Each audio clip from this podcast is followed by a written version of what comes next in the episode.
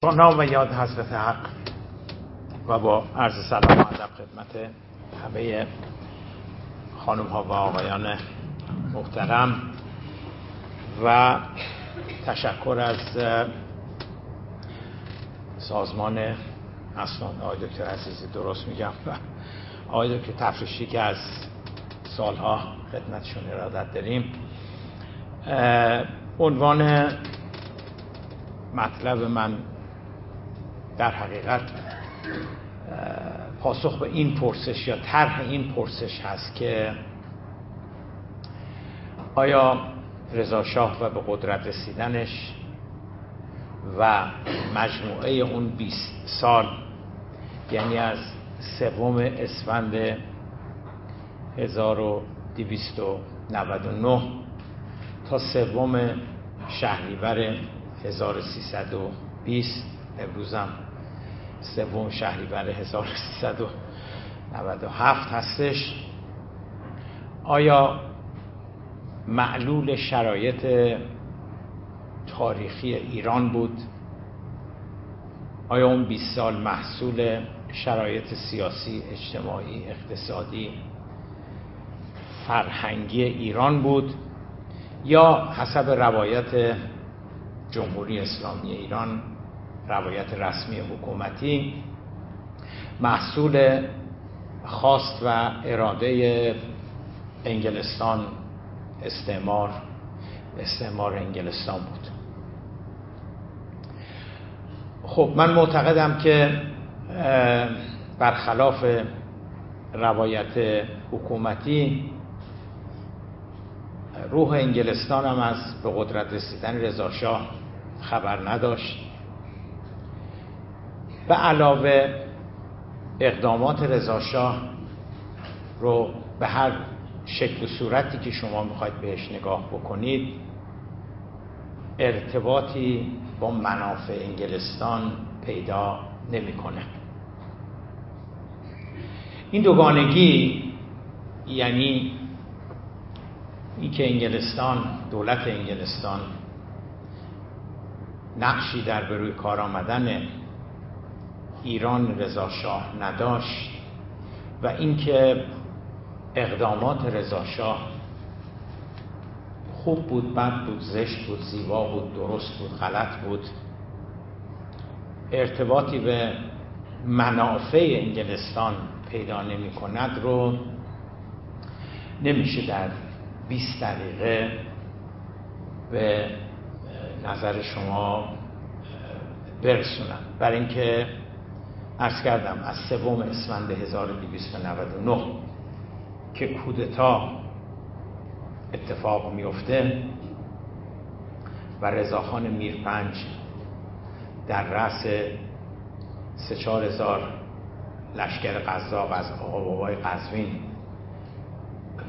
وارد تهران میشن و جزء دیگر کودتا یعنی سید زیادین تبا تا شهریور 20 که او داره به سرعت از کشور خارج میشه چون انگلستان گذاشتتش کنار حکومتش رو ساقط کرده. نمیشه واقعا تاریخ این 20 سال رو و اینکه محصول و معلول شرایط داخلی ایران بودن یا اینکه نه یک طرح بزرگی بوده از جانب انگلستان. حسب روایت حکومتی واقعا آورد و جز به جز نشون داد. اما بگذارید با خود کودتا خود کودتای سوم اسفند 1299 شروع بکنیم.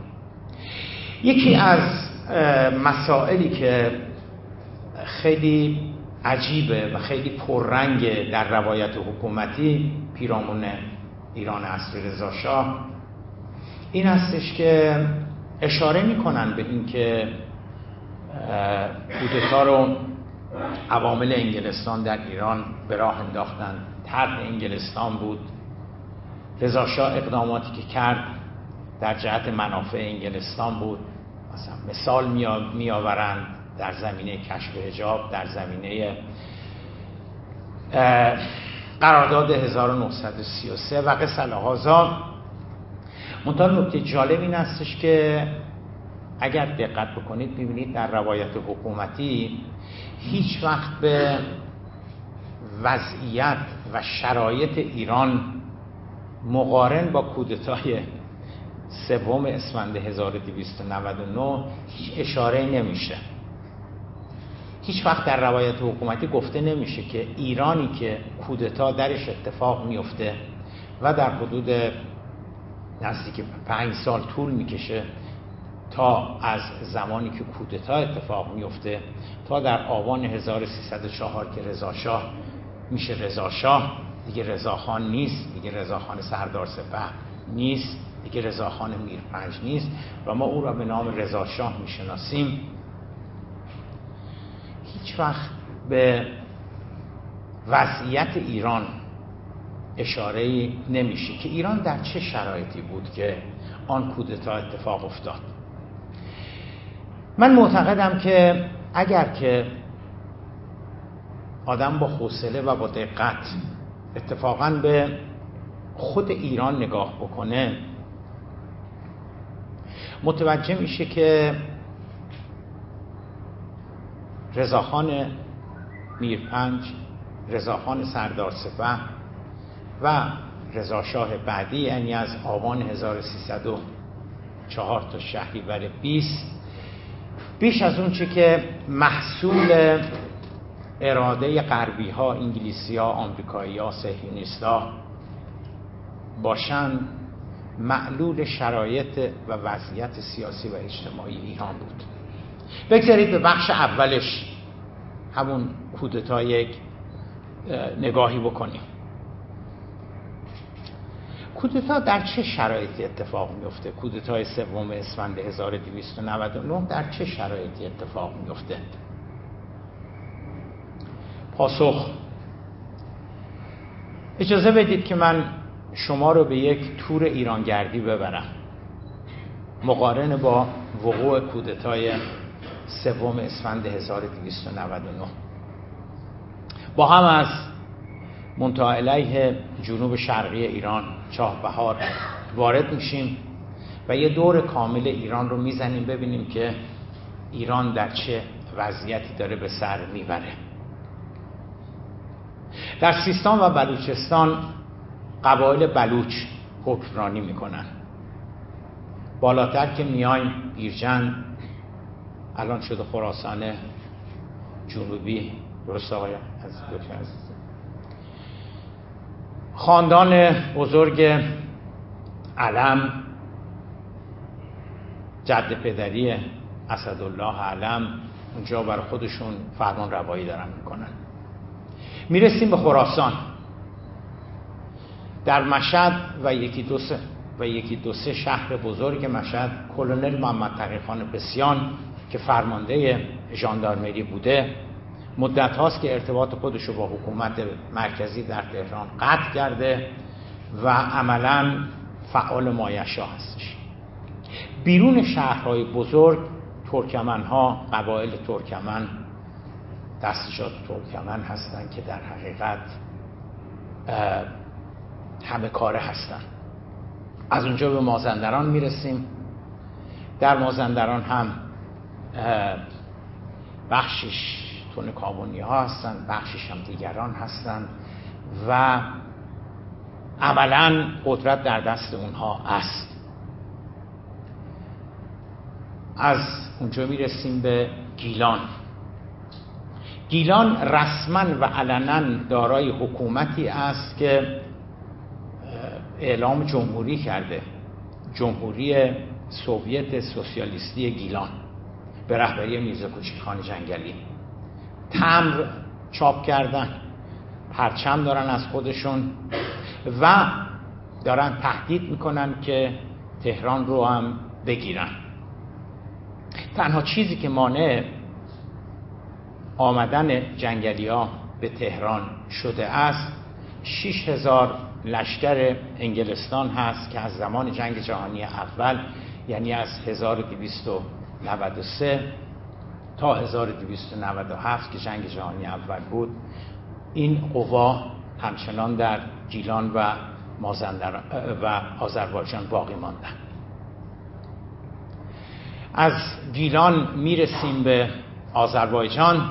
در آذربایجان فرقه دموکرات به رهبری مرحوم شیخ محمد خیابانی. مدت هاست که علم خودمختاری برداشته در بهترین حالت.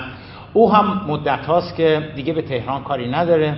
معتقده که تهران یک مش مزدور انگلیسی حاکم هستند. بنابراین یه مش آدم تا وقتی تهران یه مش آدم وطن پرست و دوستدار مملکت و ترقیقا مجددا در تهران در حیبت حکومت ظاهر نشن. حتی دیگه حاضر نیست مذاکره بکنه با تهران. بخش دیگرش هم دست اقبال سلطنه ماکوهی هستش که منطقه شمال آذربایجان میشه. از اونجا می‌رسیم به کردستان. گفت عروس مجلس ما همیشه دل می‌برد علم خصوص که پیرایی بر او بستن. کردستان همینجوری در وضعیت عادی هم حالت گریز از مرکز داره. چه برسه که در اون شرایط بیاد قرار بگیره. اسماعیل خان سیمتقو یا سیمکو مدت هاست که عملا بر منطقه‌ای که امروز آذربایجان غربی و استان کردستان هست در غرب کشور داره حکومت می‌کنه. او هم خرج خودش رو مدت هاست که از حکومت مرکزی دیگه بریده قطع کرده و اصلا کاری به حکومت مرکزی نداره. از کردستان می‌رسیم به خوزستان.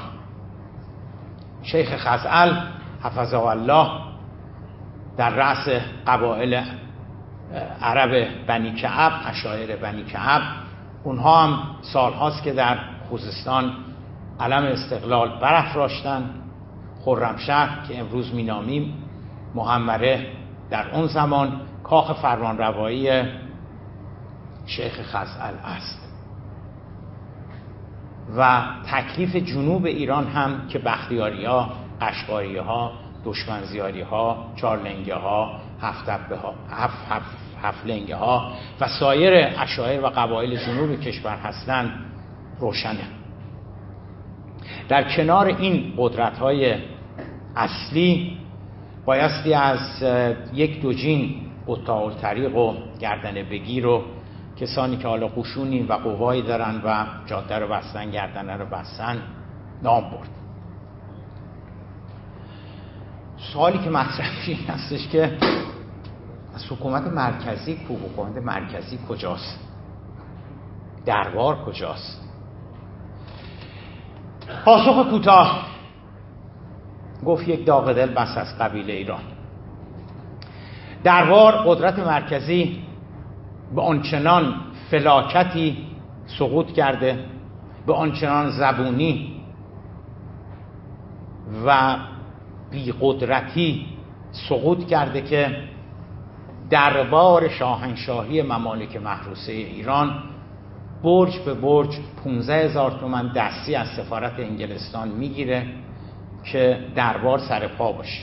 یعنی خرج نخود لوبیا و گوشت و نمی‌دونم نون و آب و اینها بشه.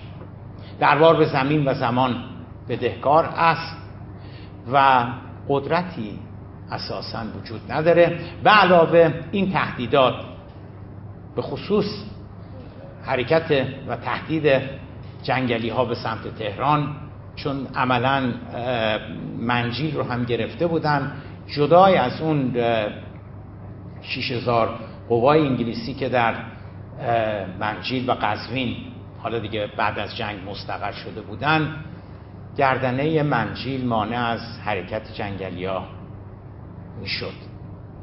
و احمد شاه اصرار زیادی داره که تاج شاهی رو بگذاره کنار و ترجیح میده که در اروپا زندگی بکنه. من شما مگه جای احمد شاه بودیم کاملا همچی ترجیح می‌دادیم.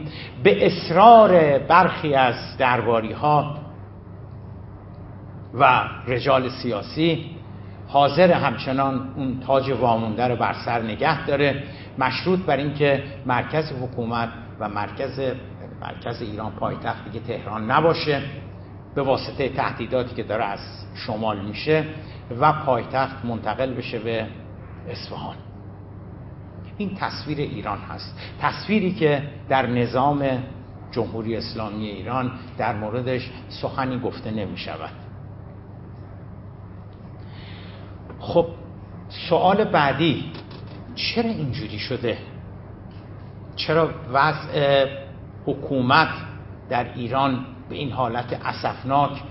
یعنی وقتی که شما میشنوید که دربار ایران مای 15 هزار تومن بخش به بخش دستی می‌گیره از انگلستان که خرج یومیش باشه دیگه من فکر می‌کنم سوالی یعنی بلا موضوع میشه. دیگه اصلا سوالی مطرح نمیشه که آقا چرا برای خزعل چرا خزعل سالهاست خوزستان دست خزعله چرا سالهاست کردستان دست اسماعیل خان سیمتخوه جمهوری سوویت سوسیالیستی گیلان. یعنی چی؟ یعنی چی که فرمانده ژاندارمری خرج خودش سوا کرده باشه کنن محمد خان پسیان. اینا یعنی چی؟ دیگه اصلا گفت آفتاب آمد دلیل آفتاب کرد دلیل هست از وی. رخمتا این در تهران هم نمی‌تونه اعمال قدرت بکنه. دولت های مستعجل سه ماه چهار ماه دولتی تشکیل میشه و بعد از سه ماه بعد از چهار ماه جای خودش رو میده به دولت دیگر به واسطه وجود انبوهی از مشکلات. اگر اشتباه نگفته باشم آقای دکتر اسماعیلی و آقای پورسفر و آقای تفریشی می‌تونن گفتم و درست بکنن. در چهار سالی که جنگ جهانی اول است یعنی از 1293 تا 1297 دو سال مانده به کودتای 1299 15 بار دولت در ایران عوض میشه. یعنی متوسطش نمی‌دونم میشه دو ماه سه ماه. اینقدر بی و هرج و مرج در ایران به وجود آمده. و سوال چرا اینجوری شده؟ خدا این وضعیت رو خواسته مردم خواستن. به قول آقای پورسفر بورژوازی کمپرادور خواسته فقودارها خواستن پرولتاریا خواسته زحمتکشان خواستن. چی خواسته این وضع اینجوری بشه؟ و این وضع چرا اینجوری شده؟ من معتقدم که مشروطه دلیل خیلی زیادی داره. یعنی اگر قرار بشه برای این وضعیت متهمانی رو به دادگاه تاریخ فرا بخونیم علا رقم همه عشق و اراده که به مشروطه و انقلاب مشروطه و نهزت مشروطه دارم همیشه اینو گفتم که اگر این چیزی که میگن به حقیقت بپیونده و آدم بتونه یه بار دیگه زنده بشه در هر اصلی که خودش انتخاب می‌کنه و خداوند اون اپلیکیشنی که پر می‌کنه. من اون مقطعی که دلم می‌خواد دو مرتبه حیاتم باشه اتفاقا ایران عصر مشروطه هستش و به شدتم عشق میورزم به ایران عصر مشروطه چون معتقدم بعد از خداوند متعال هر چی داریم امروز که سوم شهری برای 1397 هر چی داریم از صدقه سر مشروطه داریم. یعنی ادبیاتمون گفتمانمون فرهنگمون اینکه آزادی بیان باید باشه آزادی اجتماعات باید باشه زندانی سیاسی نباید باشه انتخابات باید آزاد باشه حکومت باید تابع قانون باشه نه اراده شخص اول مملکت که هر کاری دلش خواست بکنه. خواهر برادر همه اینها رو مشروطه به ما داده. وامدار مشروطه هستیم. از مشروطه اینها رو گرفتیم. مشروطه بود که به ما برای اولین بار گفت همچی چیزهایی هست. مشروطه بود که به ما گفت سلطان سایه خدا نیست. حکومت سایه خدا نیست حکومت زل الله نیست. حکومت باید تابع قانون باشه. اینا رو ما همه رو از مشروطه گرفتیم. همه در برابر قانون برابر هستیم. از مشروطه گرفتیم.